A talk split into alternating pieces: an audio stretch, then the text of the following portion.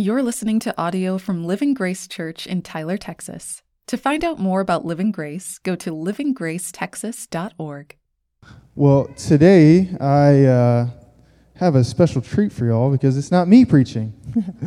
it's a friend of mine, um, but more than a friend. Hopefully, this is tall enough for you. You know, I don't know, really know. You're you're a lot taller than I am, but. Uh, uh, this is uh, who's coming to speak today is um, many years ago when I first got into, I guess, say college ministry. Is uh, he was um, a pastor there at that time, and he was my pastor. Then uh, he became a mentor and helped me pretty much get where I am today. I would not be where I am.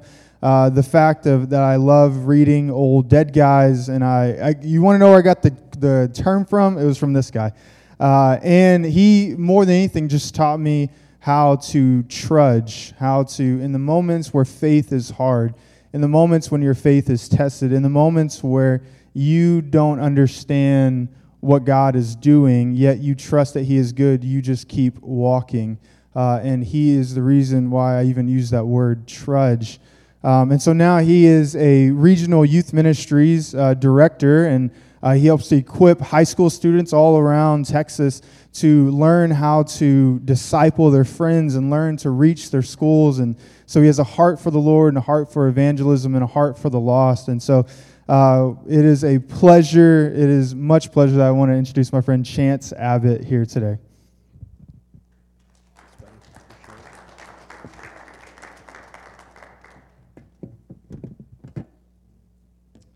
Well, good morning. It is so good to be here with you today. And uh, man, I'm, I'm excited to get to be a part of anything that Pastor Kai is doing. I uh, was thinking about on my drive up here, I was thinking about that I got to watch him uh, develop into some. I, was, I kept thinking, I was like, man, I said, I got to watch Kai fall in love with, uh, with getting a deeper grasp of theology. I got to watch Kai fall in love with reading old dead guys. I was literally thinking that in my drive yesterday. I was like, I got to be a pro- part of that process. So for me to get to come and and and see him pastoring his church is a moment that I uh, I hold dear and is a moment that I'm proud of.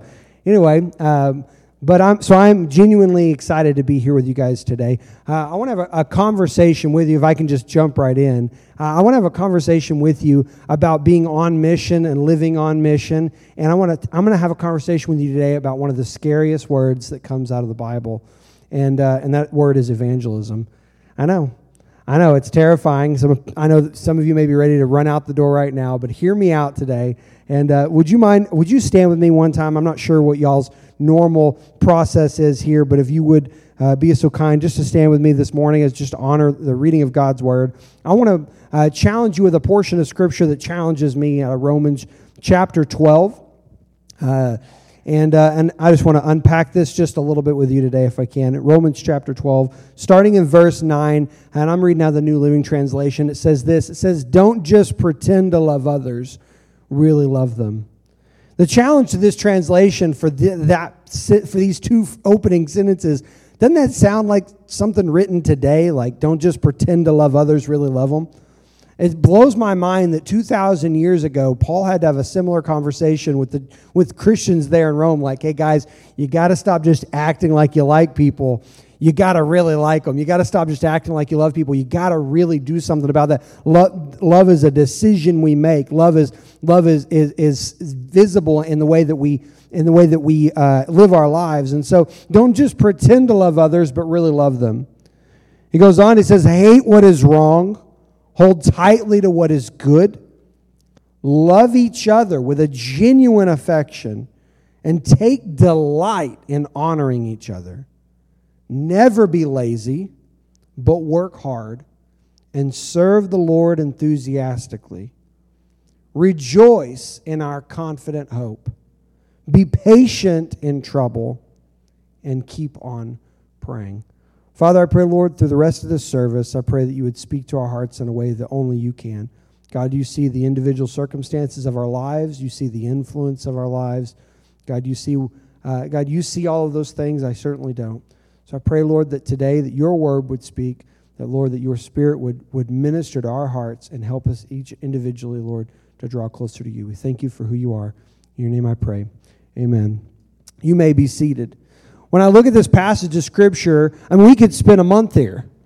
I mean, I just there's whole series of uh, there's a whole series of messages found in this these simple few verses you know, I look at this, the, the, this closing line keep on praying. We could have a whole conversation. We could have a whole prayer series, right? We could talk about prayer because prayer is such a necessity to our faith. I think there are so many times that as Christians, we're looking for a different answer uh, to some of our problems. We're like, well, what else should I do?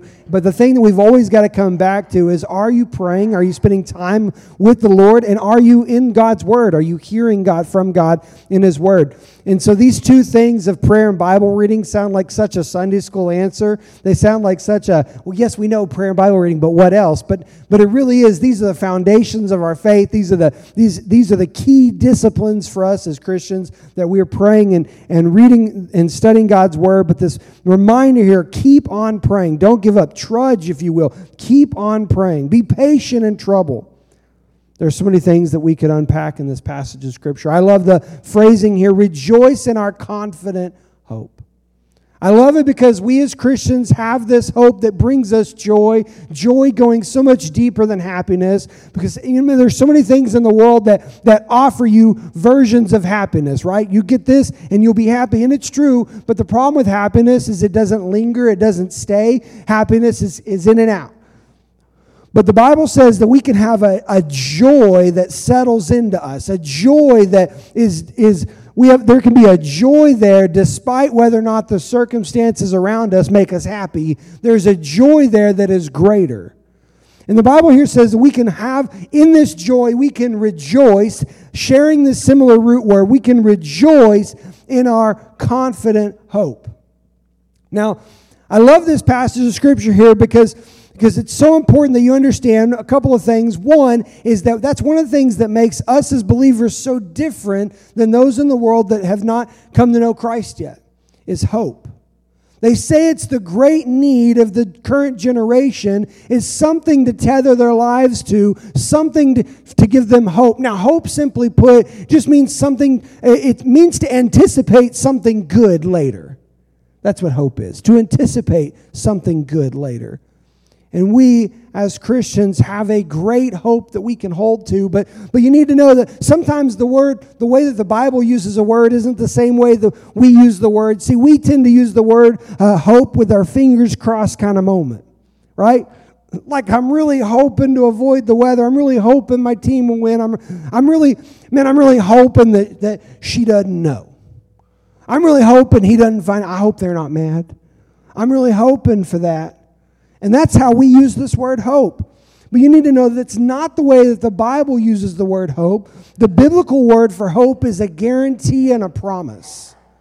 The biblical word for hope is a sure thing. It means that when we as Christians, when we when we hook up our hopes to Jesus, we have what the, the old uh, song would say that we have a blessed assurance. Why do we have a blessed assurance? Because our hope with Jesus is not a fingers crossed moment. We're not just hoping, I'm hoping. But we have something different. In fact, you don't actually need the word confident here, but that's put in our translation for us. If you were to just read it in its actual, to put confident hope would be like saying hope, hope, because confidence is already directly connected into the biblical word for hope.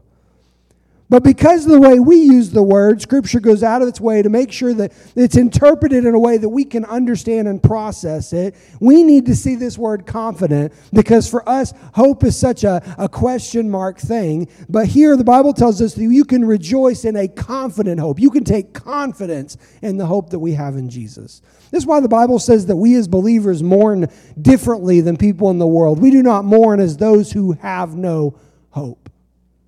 I was a pastor at a church for many years, and I can tell you there's a huge difference between um, a funeral service for somebody who had a pronounced faith and somebody who, who had maybe some question marks. In fact, I would say that's one of the greatest things that you could ever leave behind for your family to comfort them in, in a time of trouble is that they would have no question about your faith because your relationship with Christ was so pronounced that they could take hope in the hope that you have. They could take hope in, in the blessed assurance that you would attain. And so there's this, this passage of scripture is just so packed with, with man, work hard and never be lazy and serve the Lord enthusiastically. And over and over in this passage, I'm challenged, but I keep returning back to this don't just pretend to love others, but to really love them. To really love them.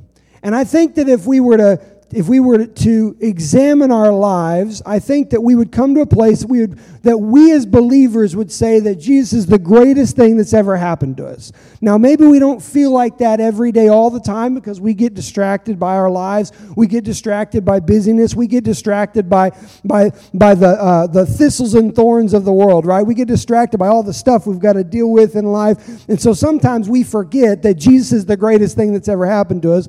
But in a moment of pause, in a moment moment of reflection and a moment of worship, we come back to the foundational truth that Jesus is the greatest thing to ever happen to us.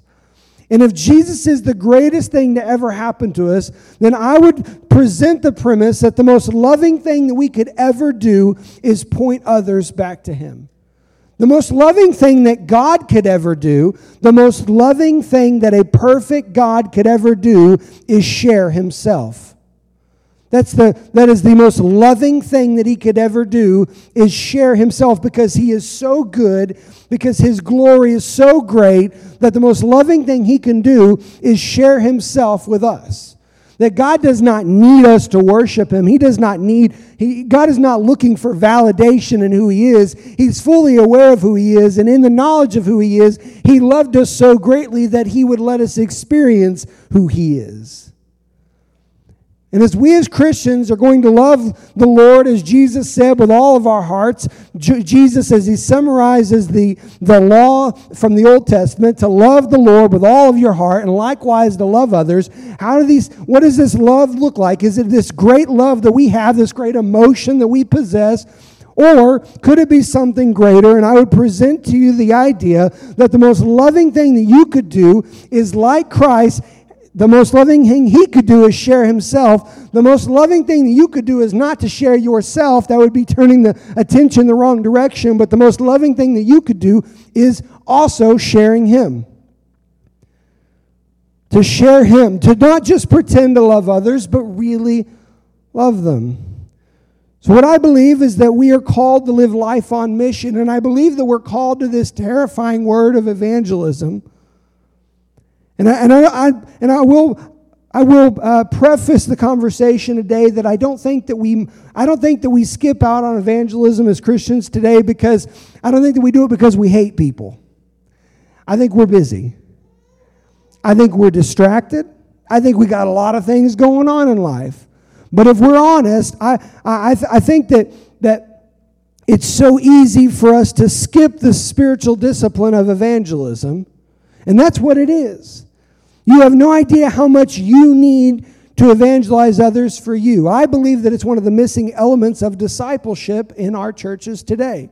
Now, as we, you know, I hear your pastor talk about that we are we are disciples to be making disciples, right? Disciples making disciples, and part of that is this conversation of evangelism gets all tied into that. It's man, the Bible says that we overcome by the blood of the Lamb and the word of our testimony. We overcome by the blood of the Lamb and the word of our testimony.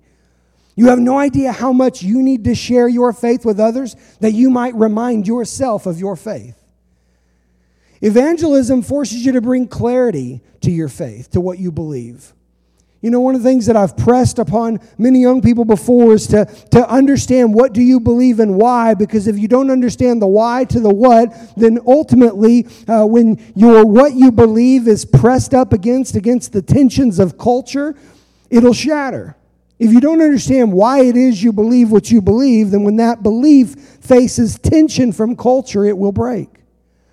So, what do you believe and why? And I think that having conversations about our faith, not having conversations about our church events, not having conversations about Christian things or, or Christian celebrities, if you will, or anything like that, but actually having conversations about our faith, having conversations about God. I think that these things develop they're a part of that discipleship process within us, and they bring so much clarity. It's like when you read something that you weren't sure how to put it into words, but when you read somebody else's words about it, you went, This, this is what I was trying to say. It takes a thought from being a thought and actualizes it into something that has clarity, that has substance, if you will. This conversation of evangelism. I believe that we're called to be on mission, that we're called to be missional our thinking, that, we're, that we have to be intentional about building relationships with and telling others about Jesus. I believe that we have to prioritize this evangelism idea that it won't happen just by happenstance often. But it's something that requires a, you know, we, do, we don't drift towards Jesus in any area of our lives. You know, you don't, you don't just you don't just naturally have a bent to move towards Christ. It's the opposite because of the sinful nature within us. We, have a, we naturally drift further from Him. We naturally drift deeper into our own selfishness, into our own, the, our own self centered lives. That's how we, we drift that direction. But, but when we, but following Christ, this is an active decision in our lives. It's not a decision we once made and we get to linger on, but this is a, it's a, it's a constant uh, following of our lives is an active decision in our life. Is it active? It's, uh, I've heard your, your pastor talk to you about uh, this process of sanctification, and that's what we are. We are saints. We are in process of being sanctified. There's sanctification has happened in our past and our justification as we accepted the Lord, but it is a process that we are in now, and one day, one day will be completed in our future. Sanctification covers all three, past, present, and future, and that's a beautiful thing that we definitely don't have time to get into this morning. But I just want to briefly talk to you about this idea of evangelism, if I could, this morning. You know, the, the, the Greek root for this word, this word's really only used three times in Scripture. And, not, and none of those three really give us a whole lot of information go off of, to be honest with you. We see a, uh, there's a, a, passage in Ephesians uh, that it says that, that God gave some to be pastors, teachers, apostles, prophets, uh, and evangelist is in there. So we see the word used there. We see it used in the book of Acts when it refers to Philip. It gives a, it's used as a title, you know, for the uh, Philip the evangelist. And then we see the word used again uh, in uh, one of Paul's letters to Timothy. He tells Timothy, he says, to do the work of an evangelist. But none of them really tell us what the term itself means. None of them really give us a whole lot of information on what is what does the work of an evangelist actually look like. But if you were to if you were to look, the word itself for evangelism simply means, uh, or evangelist would simply mean good messenger. That's the evangelist, good messenger. Now, I grew up going to church, and the evangelist was the guy that travels and speaks. That was the evangelist. He would have big events that were predominantly focused on getting people saved, and he was he was always a great speaker, and he always did it. I mean, he was he was the evangelist. So I've never really felt like, man, I, I definitely don't fit the bill on that because I've always felt like more of a discipleship minded person. I've always felt like, you know, I'm not I'm not great at the clever story that's going to draw an emotional response and get people to flood the altars. I've never been good at that, but but I can unpack some scripture with you and and throw out some things that might challenge you for the day. I've been more of a discipleship guy. So I wrestled with this idea of, of this new season of my life. My, my, my ministry is focused on helping students, helping high school and junior high students to, to have the confidence to share their faith, to have conversations about faith. And in doing so, it's put me traveling rather than being at one church all the time. I find myself going from church to church to church and having conversations about, about sharing our faith, talking about our faith. And one day it hit me. I was like, have I become an evangelist? This is not what I'm good at. I'm not good at this. So I began to study and, and, and, to dive a little bit further into it. One of the things that I discovered is really the most simple, the simplistic terms of evangelism I could offer you is the evangelism is discipleship on the front end of, of salvation. Evangelism is just, it's, it shares so many of the same practices and disciplines of, of discipleship it's just happening. It's just happening before someone's chosen to accept Christ. Evangelism is, is like the front end side of discipleship. They share so many of the same disciplines and ideas, they're just used differently. I look at uh, in 1 Corinthians chapter 3, verse 6, it says, I planted the seeds, as Paul writing, the seeds in your hearts, and Apollos watered it, but it was God who made it grow. It is not important who does the planting or who does the watering. What's important is that God makes the seed grow. The one who plants and the one who waters work together with the same purpose. And both will be rewarded for their own hard work. For we are both God's workers, and you are God's field, and you are God's building. And as I look into this scripture, I, I see the beauty that we are, man, we're workers and the field that we get to be, we are both the recipients and the contributors of ministry. What a great privilege it is that we get to be a part of the kingdom.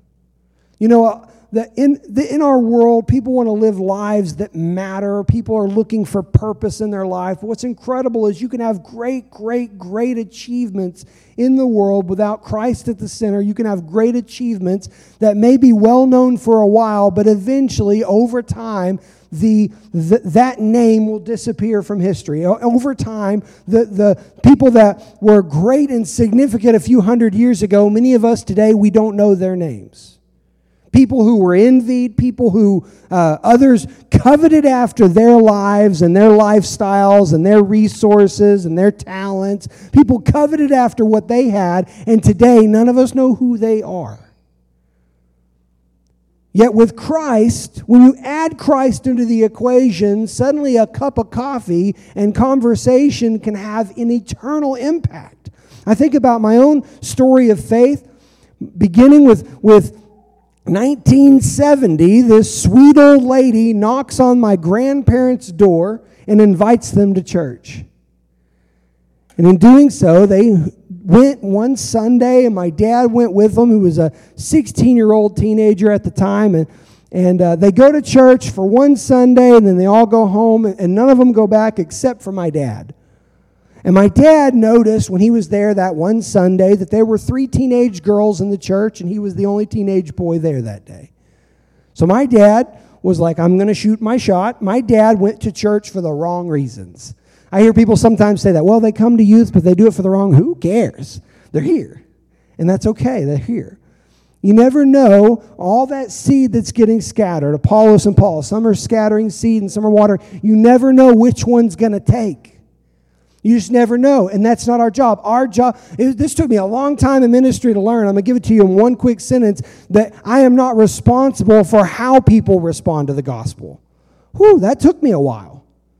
I'm not responsible, but I am responsible, and it is a privilege that I have to get to be. Not only am I a part of the field, not only am I a part, do I get to to, to be a, a recipient of the kingdom, but I also have both the privilege and responsibility of casting seed and being a contributor to to its purpose.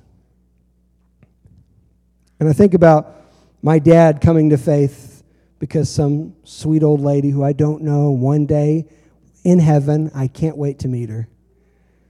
Let her know that that simple act of knocking on a door was the seed, was scattering seed in a way that my dad would end up getting radically saved, feeling called to ministry, pastoring in a church for many, many years, raising me to know the Lord. Now, I've been in ministry for nearly 20 years, believe it or not, and, uh, and I'm raising my children to follow Jesus and know the Lord. And I look at that and I go, wow, three generations of my family's faith are tied back to some sweet old lady knocking on a door and inviting somebody else to church.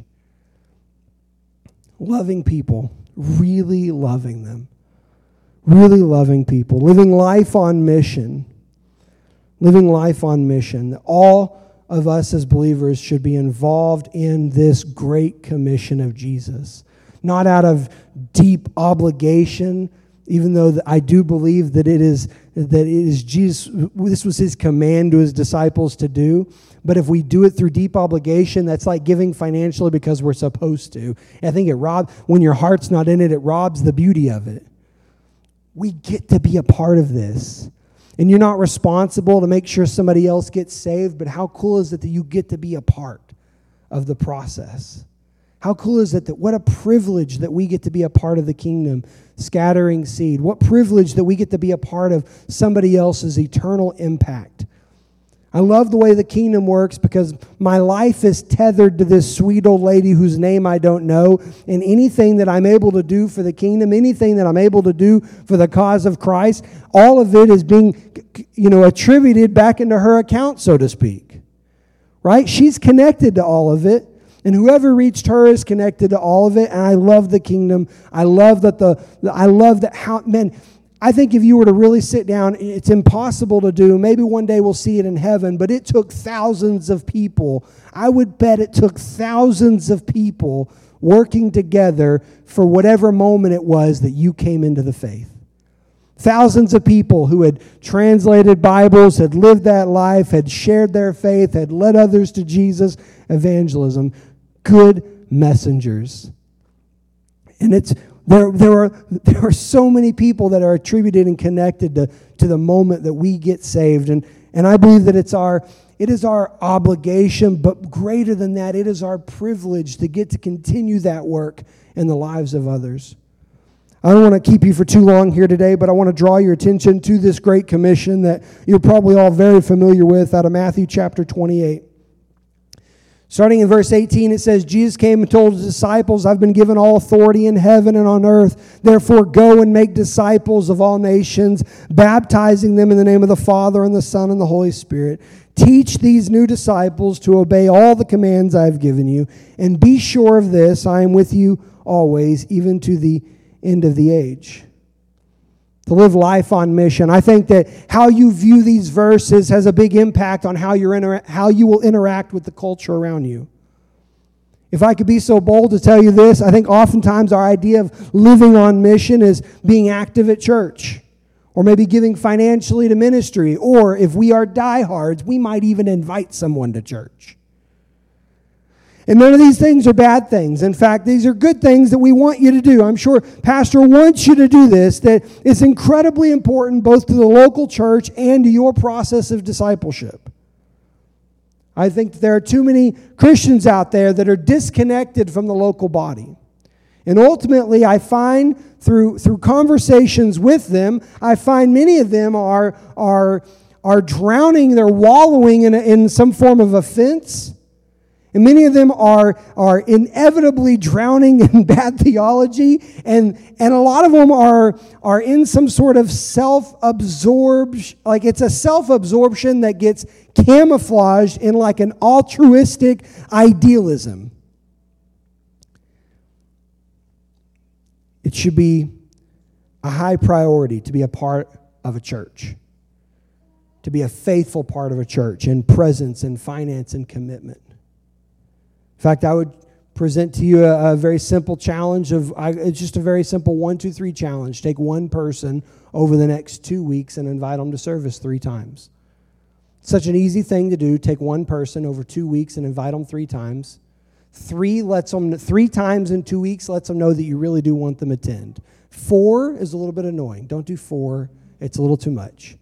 But three, take one person, because so many times we talk about, well, invite people, invite people, invite people, and it's like choice overload, like sitting down at a restaurant that has too many things on the menu. Invite someone. What does that mean? There's so many people in my life. Where do I begin? Where do I begin? Where do I, where do I begin? I would challenge you pick a person to focus on. A person over the next two weeks, invite them three times. But being missional is different than being attractional. See, being attractional reaches the lost by bringing them in. And it's not wrong. Again, we want this.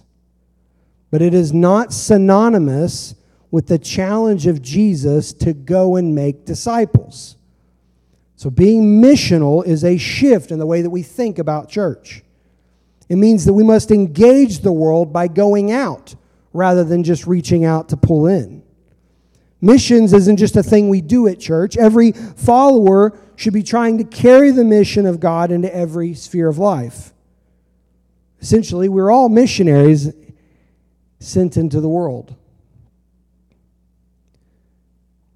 I've started processing this idea of loving others like missions. I've been on missions trips around the world. I love missions. I've grown up in churches that have emphasized missions sending people across the world to do a work for the Lord. I've grown up in churches with this emphasis my whole life. I've been on many, many missions trips.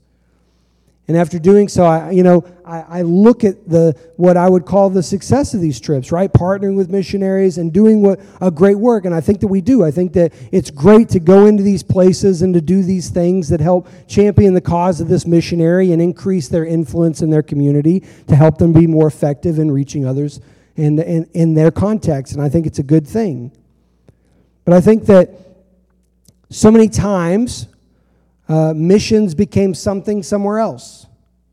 Missions became something we do elsewhere. Missions became something on the other side of the world. Missions became something for poor people. Missions became something else. And, and I believe that we are called to be on mission in our lives today. And we are to love others like missions. So, what's the difference between the effect that we have when we go on a trip to the other side of the world and the, and the way that we live our daily lives? Is it that we care less here? I don't think that that's true. I think we have more distractions here. We're busier here. But what's the great difference that and what I've come back to is there's a deep deep intentionality when you go to the other side of the world to do missions. Like I would never show up in a country like Haiti with a group of people and they say, "What are we going to do?" and I'm like, "Well, we're just going to figure it out." Not sure yet. Right? We spend months preparing we spend months figuring out how much it's going to cost, can, making the right connections, scheduling it all out. We spend months with an intentionality making a plan because why? Because we make plans when something is important. We make plans when something's important. And too many times in our church world, the, the work of the ministry has been regula- regulated to the, those who work in the church. That's not what the Bible teaches. The Bible teaches that the Lord that the Lord gave us these leaders in the church, like pastors, to help equip the saints for the work of the ministry. We are all called to do our part in this great commission, but it's more than just sending missionaries elsewhere. It's more than just sending missionaries elsewhere. In fact, if you were to look at this passage of Scripture, I have been given all authority in heaven and on earth, therefore go and make disciples of all nations. There's one imperative verb in here there's one imperative verb in this sentence in this Great Commission. And the imperative verb, that's the, that's the thing that tells you what you're supposed to go do. That's the, it's, it is the key. Whichever word is the imperative verb, that's the word that's telling you what to do. And then there are other words around it. Some of you, this grammatical lesson is going to be awesome. For others, you're just going to have to trudge your way through it. You got this. Okay? There's the imperative verb, and it is surrounded by participles. Participles are the, they're telling you what to do to accomplish the bigger what to do. The imperative is the objective. The imperative verb, this is what you're supposed to do. And these participles that surround it are how you're to go about doing this other thing. And if you were to look at this passage of Scripture, there is one imperative and there are three participles. Now, typically in our language, in the English language, our participles tend to be the words that end in ing. So, if, for instance, if I were to tell you to go and uh, the imperative is to go detail the car, that's the imperative, go detail the car by waxing the exterior, uh, shining the, uh, the wheels, and shampooing the seats. Okay? So the imperative is detail the car. It's an imperative followed by a noun. Detail the car. The participles are in the waxing, shining, and shampooing, right? The ing words create the participles. They're how to do what I've just told you to do. Is everybody tracking with me so far? Everybody okay? All right. So, in this passage of Scripture, in this Great Commission, there is one imperative and I'll be honest with you, and I'm not speaking against anybody else that's preached these passages, but for the longest time, my whole life, I thought the imperative was go. Therefore, go. And that seemed like the imperative to me, right? That's, that's telling you what to do. Go. Go. And this is, I think, how missions gets all tied up. The Great Commission gets all tied up in the missions because in missions, we're sending somebody somewhere else. They're going. So then the Great Commission becomes the great statement for missions, and, and it's okay, yeah, you guys go elsewhere and do these things. We're missing out on so much. The, great, the imperative in this passage isn't go. That's not the task. The task is actually making disciples. But it looks like, in our language, that looks like a participle, making disciples. Looks like a participle with a noun. But it's not. It is uh, disciple is the imperative. If you'd actually look at the Greek, disciple is the imperative without the noun. Disciple without the noun is the imperable or is the imperative and the participles are going, baptizing and teaching without the noun. This is important because this is a uh, the Greek word here is a verbal command, disciple. Disciple is the command, not the noun that follows the command. I hope you're tracking with me. In our language, we say making disciples. But in the Greek, the word there is just disciple. Because you can't you can't actually make a disciple like you build a house or like you grill a steak. You can't actually make a disciple like that. It's it's, uh, it's not a verb with a noun. It just simply says disciple, which is more like saying run or jump. That's what the word, the, the word itself, because you can't really make a disciple. You can only disciple. You can't, because making a disciple, it's, it's, uh, it's, discipleship is a process. It's not a, a destination. Okay? It's not a, uh, it, it's not the end result, it is the ongoing process. It's not a product you end up with. So the grammar here is not telling us to make an object. There's only one single imperative verb, only a command, only an action, only something to do, and it is disciple. And we do that by going. In fact, by going is uh, another phrase that we get lost in because going always seems like somewhere else. If you were to dive into the language here, you would find that it, going means really more so in your going. In your going, disciple. As you go, disciple. Engage in the process. The Great Commission is less of a verbal command to go and more a command to disciple in what you are already and where you are already going and what you are already doing. That we disciple in the everyday things. So, my challenge for you this morning as I bring our sermon to a close is very simply when I look at this previous passage in Romans, don't just pretend to love others, but really love them. If the greatest act of love that the Father could ever commit is sharing himself, and I, being made in the image of Christ, as a Christian, my ultimate goal is to look more and more and identify more and more with Christ, then likewise, the greatest act of love that I could ever do is also pointing back to the Father, pointing back to God. And I'm not responsible for how people respond to the good news. I'm not responsible for how you respond to the gospel, but I get the privilege of being a part of sowing seed. I get the privilege of being a part of watering seed. And I get to do it not just when I plan to go to the other side of the world, but I get to do it in my going, as I go, in what I'm already doing in life. So, my challenge to you today, my point to reflect on is simply this Who in your life do you love? that needs a confident hope? Who do you love that needs a confident hope? And do you love them enough that you would make a plan to intentionally put seed into their lives? Do you love them enough that you wouldn't just wait for the day that they finally ask you about the Lord? Do you love them enough that you would start creating a, a, a list of, of questions in your phone to randomly ask them just to get them thinking? Do you love them enough that you would make a plan on when and where and how to share the gospel with them? Do you love them enough that you're praying for that moment? That's where you start. Sharing our faith with others, we get lost in the bigness of it. I used to hear, win the world. Can't win the world, the world's too big.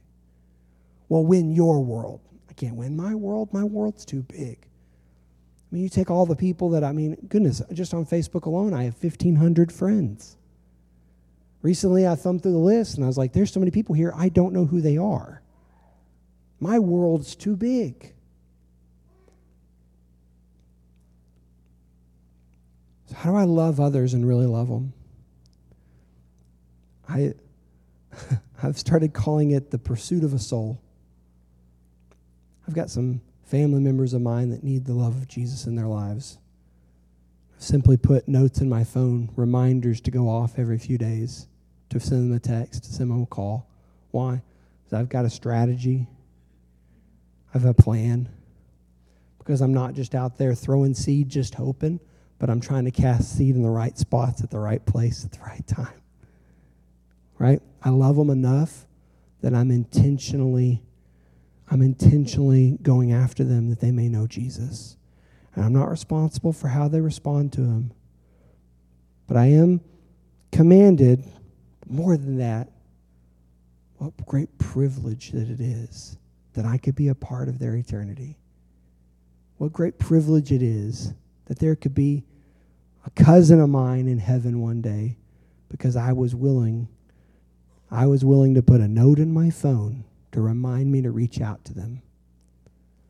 I've got a plan and a strategy. Who do you know? Who do you love in your life enough that you would make the plan to reach them with the gospel of Jesus, that they too may have a confident hope. And that's the point that I'd like us to spend a few moments reflecting on today. Thanks for listening to today's sermon. We hope this helps you on your journey to glorify God by enjoying Him and making disciples who make disciples.